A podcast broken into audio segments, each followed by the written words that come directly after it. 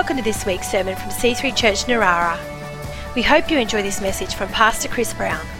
For more information or to contact us, visit c3church.narara.net.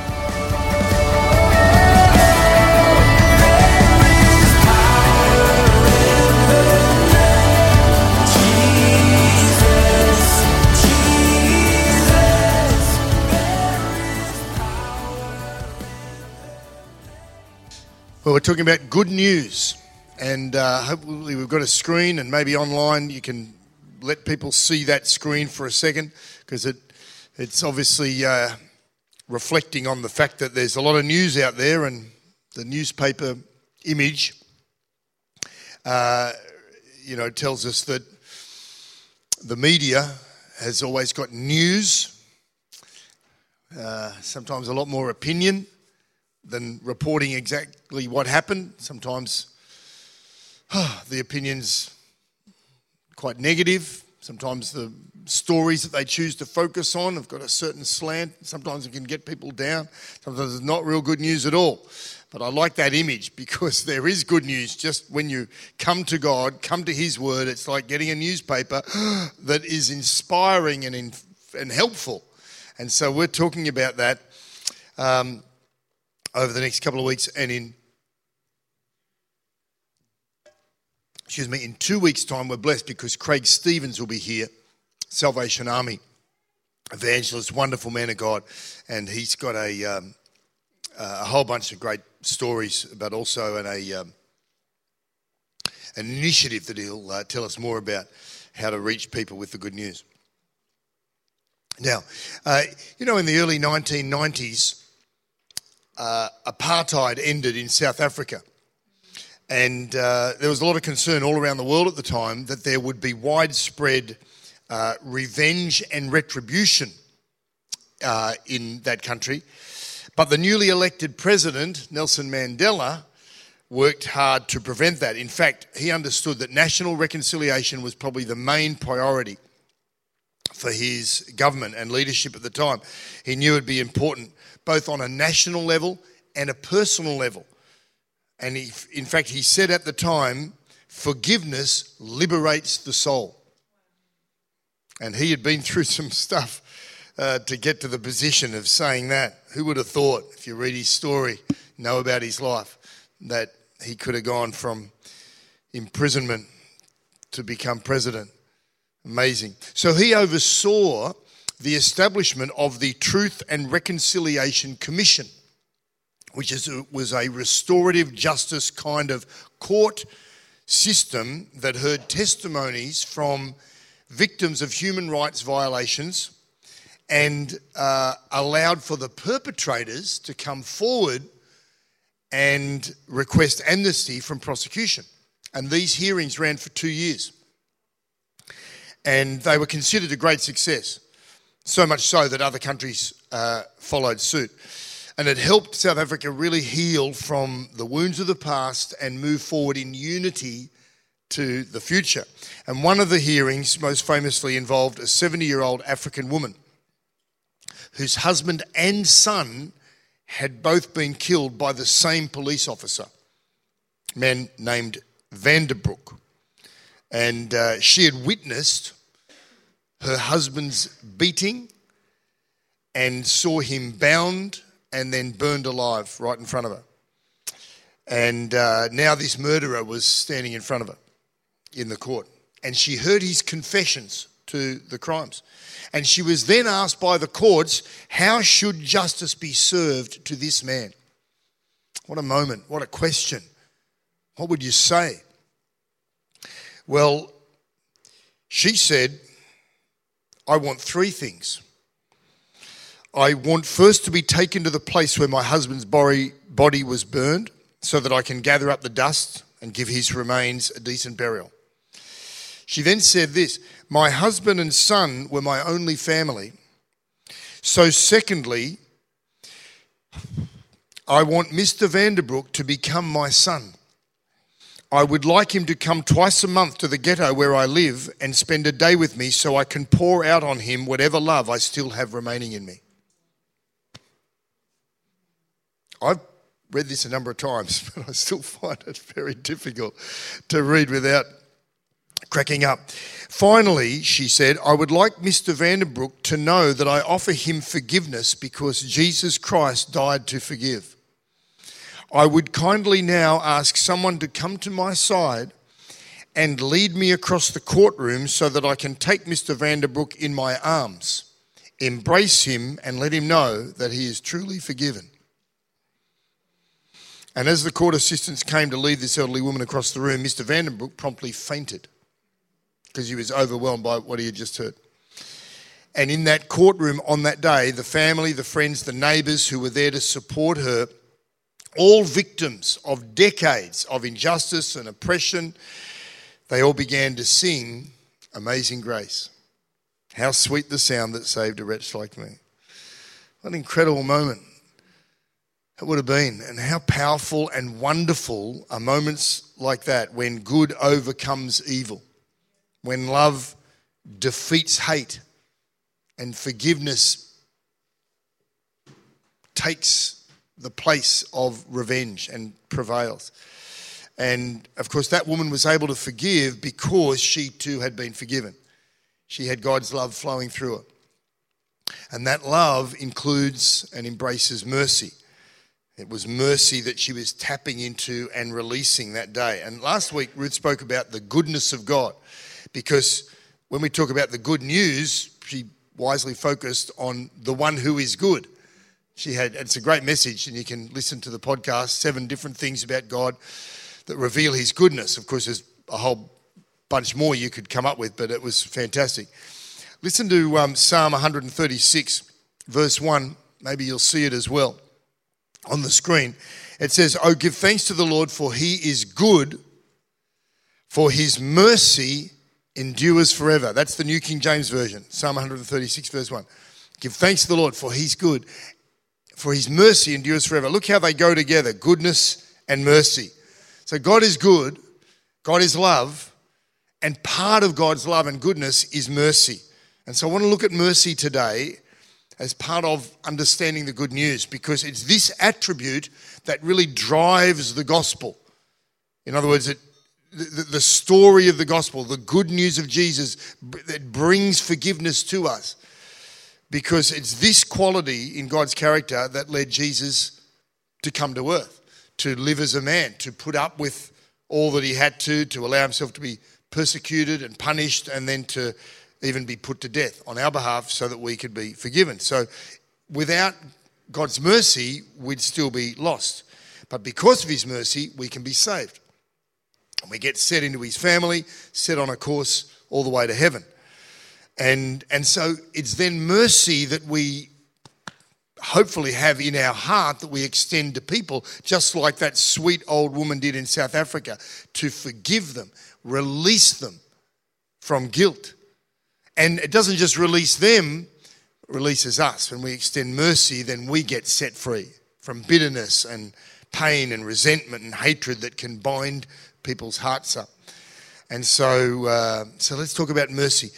And before we go any further, let's just talk about grace and mercy because they are seen and talked about alongside each other, which is fair enough because they're, they're two sides of the one coin. If the coin is love, you've got mercy on one side, grace on the other. They're different, but they do work together. The Greek word used in the New Testament for mercy is this word eleos, and it can be translated also as pity or compassion. But the word used for grace in the New Testament is charis, which can also be translated favor. So mercy is best described as the act of withholding punishment that could be or should be rightfully meted out for wrongdoing. Whereas grace means actually to give favor that's unmerited. So you could say that God's mercy saves us from punishment that we deserve, namely hell. And God's mercy then comes to give us a gift that we don't deserve, namely heaven. So mercy is preventing the negative, and grace is bringing in and giving something positive. And they're both expressions of God's incredible, wonderful love. So it's good for us to understand God's mercy because You know, a lot of people don't understand this aspect of God and His nature. Uh, you know, a lot of people have some understanding of God, but it, ah, it's not the full picture.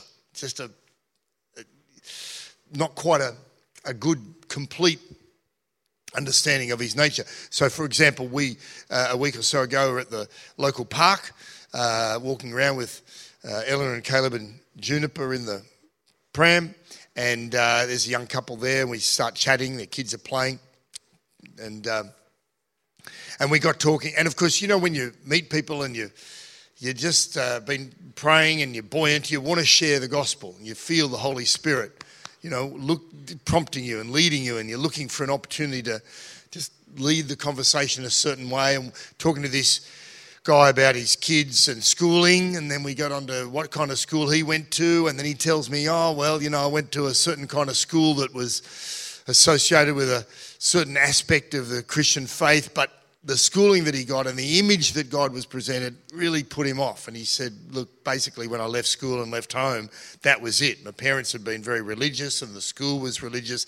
But the image that he had of God was one that, you know, God was uh, judgmental. God was, you know, the, the old man with the stick, you know, that kind of image. And, uh, and so I just, you know, was able to share briefly how, look, I've heard that story before and uh, and yet I, I've discovered God to be really a God of love, of grace, of mercy, and just to look for that opportunity to to try and help people understand. Wow, God is really merciful, and uh, and that's all I had the opportunity to do in that time. You know, because it's sort of socially awkward to kind of put someone in an arm lock and drag them away, and then you know chain them up and read the Bible to them or, you know, drug them and drag them into church. I mean, they're all options, but uh, like I said, socially, it's probably not acceptable. Uh, legally, I'd probably be arrested, fair enough. You know, so all you can do is just throw things in conversation, and people have this annoying thing called free will, you know, and so you really want to just just go, you need to get saved. You need, to, yeah. But anyway, you just do a little that you can at the time. Look at um, Hebrews four sixteen. Um, you may know this uh, beautiful promise. Let us then with confidence draw near to the throne of grace that we may receive what? Mercy and find grace to help in time of need. So there's the throne of grace that God sits on, and we can be confident. And look how mercy and grace are working together there. So we can be confident in approaching God and, and, and have our lives totally changed. And also, we should be learning about this so that we can encourage others to know what they're getting in for if they approach God, to see that God is a God of grace and mercy and have their lives change as well. So, I want to talk about three features of God's mercy. First one is that God's mercy is undeserved.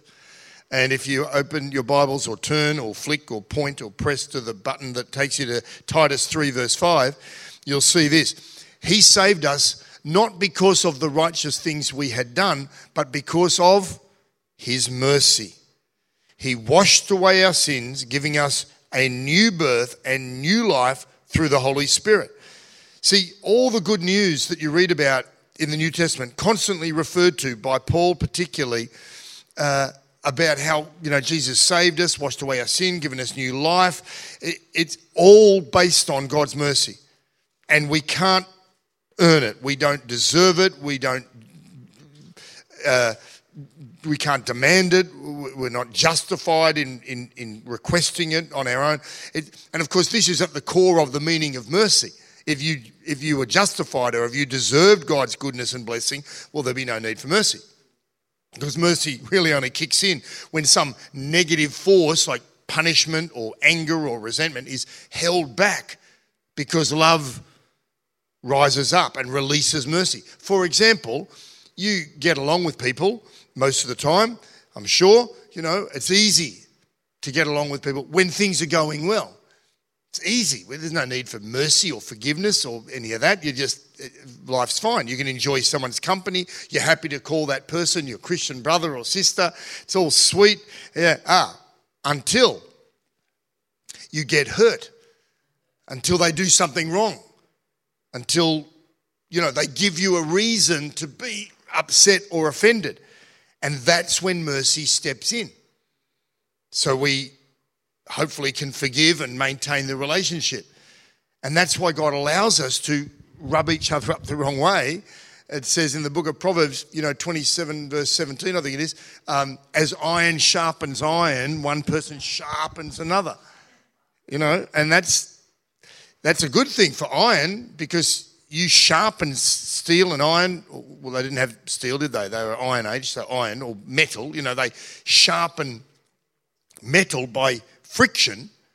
So it's a good thing. So relational friction can actually be a good thing because it, it, it's, it's not pleasant, it's not smooth and sweet, but it's actually good because it can cause us to tap into, lean into, draw on mercy and, and grow in mercy and release mercy.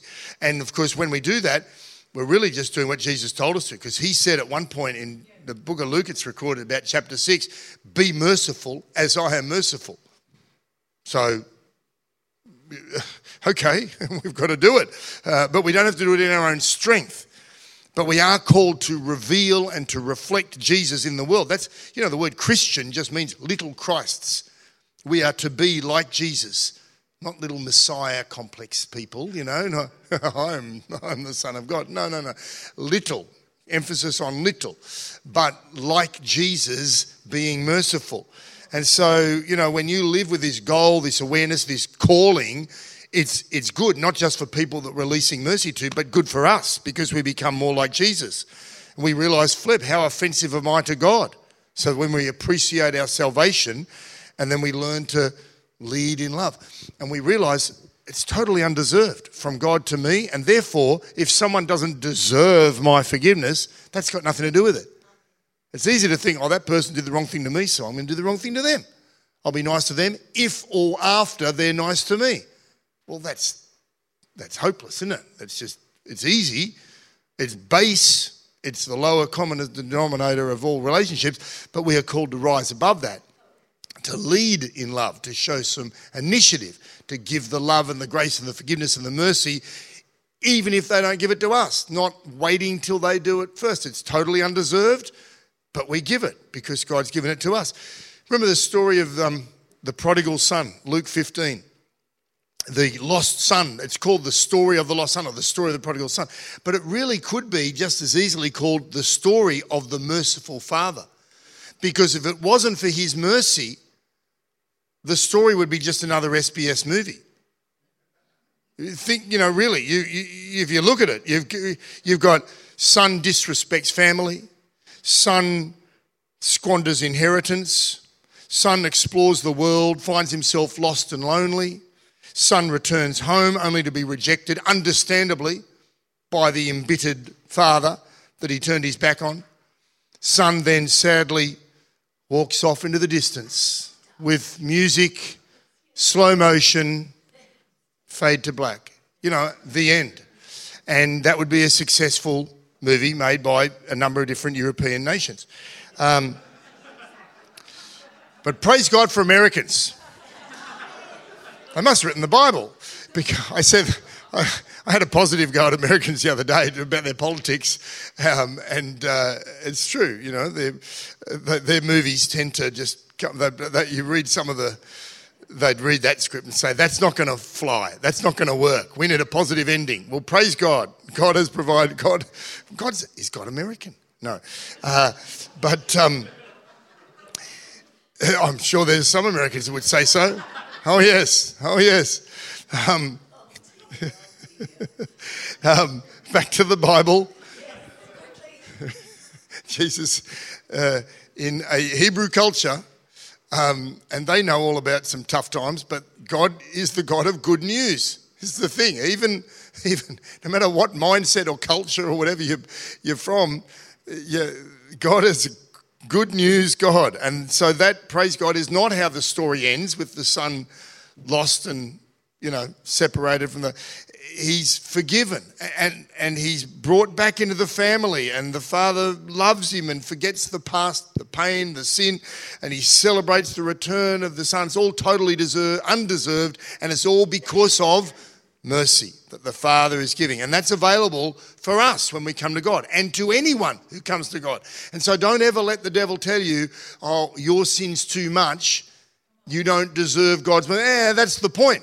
I know I don't deserve God's mercy. It's mercy. And so I'm not, that's, that's not the qualifier.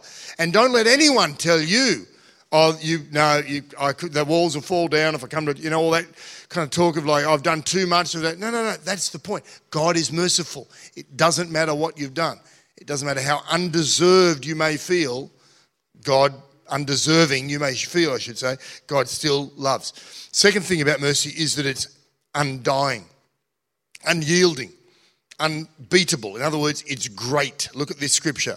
1 Peter chapter 1 verse 3. Blessed be the God and Father of our Lord Jesus Christ, according to his great mercy. He's caused us to be born again to a living hope through the resurrection of Jesus Christ from the dead. So, again, there's the good news, Peter writing this time. And basically, here's this great news available for us. We're born again, we've got a new living, hopeful way of living, and it's because of God's mercy. And notice it's great mercy infinite, immeasurable, astounding, just like God. So great that even the worst sin can be forgiven. And any number of sins. Like in the story of Luke 15, the, the lost son, wouldn't matter how sinful he was. It doesn't matter how many other things that he might have done that the father would have found out about. The mercy was there, overwhelming, overcoming, greater than the sin. Or if the father had other sons who went off and did the same thing, wouldn't be like, oh, hang on, I've run out. I forgave your eldest son, and this one, okay, but not the third. That's too many. No, wouldn't matter how often, how many, how great. The, the, the, the mercy is greater than the sin. You know? Listen to what Charles Spurgeon said. His mercy is so great that it forgives great sins to great sinners after great lengths of time, and then gives great favors and great privileges and raises us up to great enjoyments in the great heaven of our great God. Look, preaching tip if your sermon's waning, you just bring in a Spurgeon quote. And just, you know, if I can't say it, at least he can. You know, uh, I think I might just be given to reading Charles Spurgeon every Sunday as my sermon, and hopefully no one notices. I'm just trying to shift the language. But uh, he says it so well. What a great quote. Uh, and so God is great in mercy. He's, he's rich in mercy. Look at this scripture Ephesians 2, verse 4.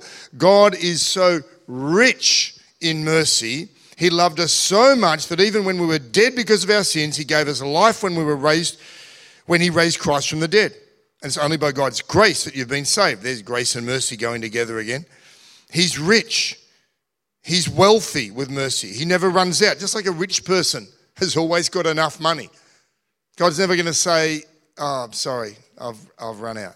You're not going to, you know, all throughout history, millions of people, there's always mercy. Plenty still left us, for us, for future generations. Uh, it's so great, it follows you around. We know this from Psalm 23. It's not something you've got to go seeking for. Oh, I wonder where God's mercy. Look at Psalm 23. Uh, David said this Surely goodness and mercy shall follow me all the days of my life. I shall dwell in the house of the Lord forever. Isn't that amazing? Again, goodness and mercy going together. What a wonderful thought. We, we sometimes maybe think, oh, I've got to go searching, searching for God, and maybe if I find Him, there might be a little bit of mercy left over, but I'm not sure. Uh, Let's see when I get there if there's enough. Uh, hang on, just look behind you. There it is. Mercy's right there. It's available. It's following us. It's present. It's, it's wonderful. It's ready to be released. And, and it's the reason that we can be confident about our future and dwelling in the house of the Lord here on earth and into the future. Because he says, Goodness and mercy will follow me, and I shall dwell in the house of God. That's the best place to be. And it's not, again, something I deserve. It's not something based on what I can earn. Just because of God's mercy. Not just attending church, not just going somewhere on a Sunday, being in the house of God, permanently living in the family of God with the Father, and then right off into the future, into eternity in the house of God forever. Isn't that awesome? Third thing about mercy is that it's unfailing, it's unending. Because we read that at the beginning in that Psalm 136 God's good, His mercy endures for how long? Forever. It's not like, oh, run out, no more left. Look at this scripture Lamentations 3. You may know this. Uh, we used to sing a song back in the Anglican church. Um, the steadfast love, I, when I read it, I start singing it. Every time I read this passage, the steadfast love of the Lord never ceases. You know, his mercies never come to an end, they are new every morning.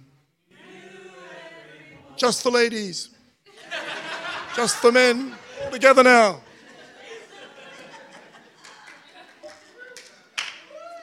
Just the drums, just the ladies, just this side. Just remember we used to do that. We'd be like, just the left, just the, just the men with the beards, just you know, just the people wearing red undies, just the who knows. You know, it's just a funny selective kind of.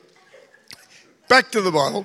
The steadfast love of the Lord never ceases. His mercies never come to an end. They're new every morning. Great is your faithfulness. You ever heard that saying, God's the God of the second chance? It's so true. He's the God of the millionth chance. again, you think, oh, no, I've done it again. It's like the mercy, mercy says, that's okay. Maybe a little sigh. Holy Spirit's going to, you know, raise his eyebrows a little, but, you know, he's still, it's like, all right, we've got enough. It's okay. They never end. There's, there's this flow constantly of forgiveness to any repentant sinner. Repentant being a key word there. Um, and so this is awesome. And you know, the context of that verse, because you know, you may have messed up, like I said, over and over, or maybe life has thrown stuff at you that you think, oh, life is really difficult. This book is called Lamentations. Jeremiah wrote this book as a lament because they had lost the holy city the temple, their livelihood, their homeland. They'd been taken off or were about to be taken off into captivity when he wrote this.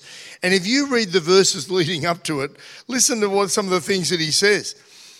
Uh, he says, I'm the one who has seen the afflictions that come from the rod of God's anger.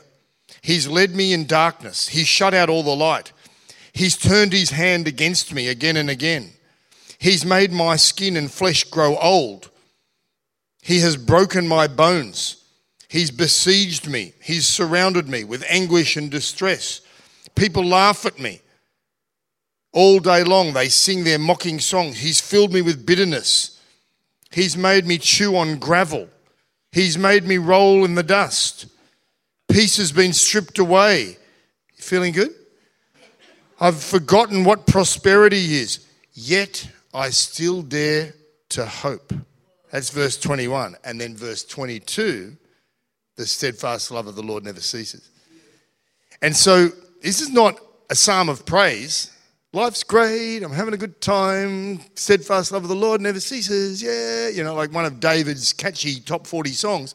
This is a dirge. This is a lament. This is like a melancholy poem. This is like, oh. And yet, even in that situation, the mercy of the Lord is there the steadfast God, love of God is, is, is there. It's available. It's never, his mercies are always. So, in other words, it doesn't matter how terrible things are, God will never let those terrible things get in the way of you acquiring God's mercy. Matthew Henry, on that passage, says this Having stated his distress and temptation, the prophet Jeremiah shows how he was raised above it. Bad as things are, it is owing to the mercy of God that they are not worse. I think, see, so in life you can think, oh, this is terrible. Yeah, okay, it is. But God's mercy will prevent it from being even worse. Because as bad as it is, you can still go to heaven. Worst case scenario, let's be honest, worst case scenario hit by a bus, COVID, fall off a cliff, you're going to die and you get an early mark and go to heaven because of God's mercy. That's worst case. Best case, you live a long, prosperous life, then you die anyway and go to heaven. Either way, you're going to die. You know, but God's mercy means that's not the end. Isn't that awesome? And so, the, you know, this is a terrible scenario that they had gone through, and yet his mercy was still available for us. I think that's wonderful and powerful. And so God's mercy will never leave us, it's always at hand. It's like a reliable friend, you know, you can always rely on. A final thought unfailing. When mercy is unfailing, it means that it wins all the time, right? It triumphs over hatred, over anger, over judgment. In fact, the Bible says just that. One last scripture, James 2, verse 13. Judgment is without mercy to one who has shown no mercy. In other words, judgment can stand alone for some people, but mercy triumphs over judgment. Let me finish with this anecdote, story. And this concept, mercy triumphing over judgment, is most famously portrayed in one of Shakespeare's plays. And you may know The Merchant of Venice. And there's this character, Shylock, who's the merchant, and he's demanding payment, and the young man couldn't pay him with money. So he had this macabre, terrible clause in the contract that if the guy couldn't pay him, Shylock would extract a pound of flesh. You've heard this saying. People say, oh, he wants his pound of flesh. Well, there's Shylock in the courtroom with his knife, literally going to cut out a pound of flesh from this young man. And then up steps Portia. And she's disguised as a lawyer, has to be a bloke uh, in that day, of course. And, um, and she delivers what is regarded as one of Shakespeare's greatest ever speeches. She has this monologue you may know, the beginning. The quality of mercy is not strained, it droppeth as the gentle rain from heaven upon the place beneath. It is twice blessed, it blesseth him that gives and him that takes. Tis mightiest in the mightiest. Now, after the service, I'm sure you get Martin and Michael, a uh, couple of uh, literary people here, they can recite the rest of the monologue. In fact, we might even get one playing Shylock, one being Portia. Uh, we get maybe the props department to step in. I actually played Shylock when I walked the boards. Um, as a young thespian at university. Uh, so perhaps I could uh, give you guys some directing advice. Uh, but I'm sure you know the rest of the speech. An amazing speech. She goes on um, uh, to say effectively that that earthly power most closely resembles God's power when justice is, is qualified or guided by mercy. And that justice is, is, is improved and fine tuned by, by mercy. And then she says this in the course of justice, none of us should see salvation. In other words, you know, none of us would, would be saved if we depended on justice alone. She also says, um, we do pray for mercy, and that same prayer doth teach us all to render the deeds of mercy. In other words, we receive God's mercy, and then hopefully we learn to be merciful to other people. Good preaching, Bill. The Bard. I, I, I read this again the other day. I just thought, I don't know if William, you know, how close he was to the Lord, but mercy was a theme that he was aware of uh, in, in uh, comes through his place. But mercy does indeed conquer and triumph. Spoiler alert. Just a, you know, Shylock, the merchant, wants his pound of flesh. Portia delivers this speech, ends up saying, Oh, by the way, you can go for your pound of flesh, but the contract's got nothing about blood. So if you go for flesh but withdraw any blood, well, then that wouldn't be fulfilling the contract. Oh, so Shylock's all ripped off, saying, Well, I can't get the pound. So he goes to leave, and they say, Hang on a minute, don't go too soon. You've now turned down the offer for money, demanding the pound of flesh, which means this is the only way. You can't have the money. Oh, that's right. He says, All right, I'll give you the money. No, you turn down the offer of the money, you've got to go for the pound of flesh. But if you do that, you withdraw the blood. He says, All right, forget it. I'm cranky. He's leaving. Says, no, no, come back. You're a foreigner and you were going to take flesh from this young guy, therefore it'd be attempted murder. We've got a law against that. So now our laws say that you've got to give half your wealth to this young guy and half to the state uh, and so all the tables are turned. And uh, oh, that's right. And because you tried to kill this guy, your life's now in the hands of the local duke. I can't remember his name. And the duke turns around and offers him mercy and lets him go. So it's uh, it's a wild ride um, and a great finish uh, to an incredible scene where mercy triumphs. And so, come on, let's remember God's mercy is undeserved. it's undying, it's unending. And come on, let's share this good news with other people. Amen? Praise Him. Let's pray.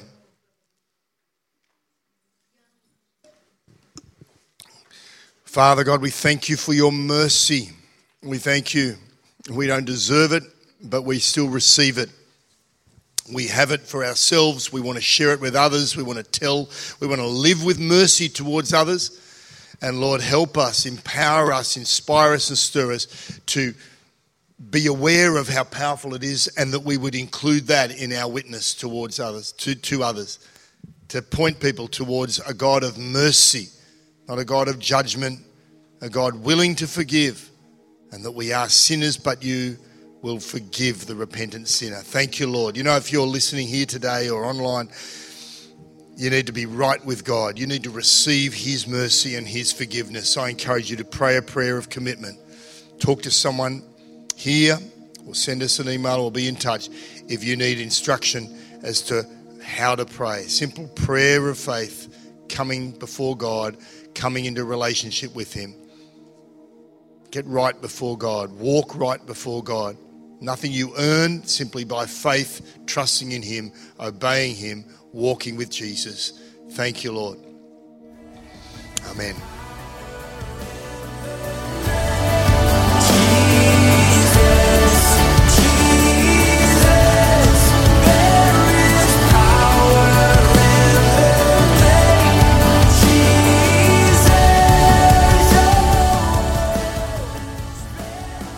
Hope you've enjoyed this week's sermon. For more information or to contact us, visit c3church.narara.net.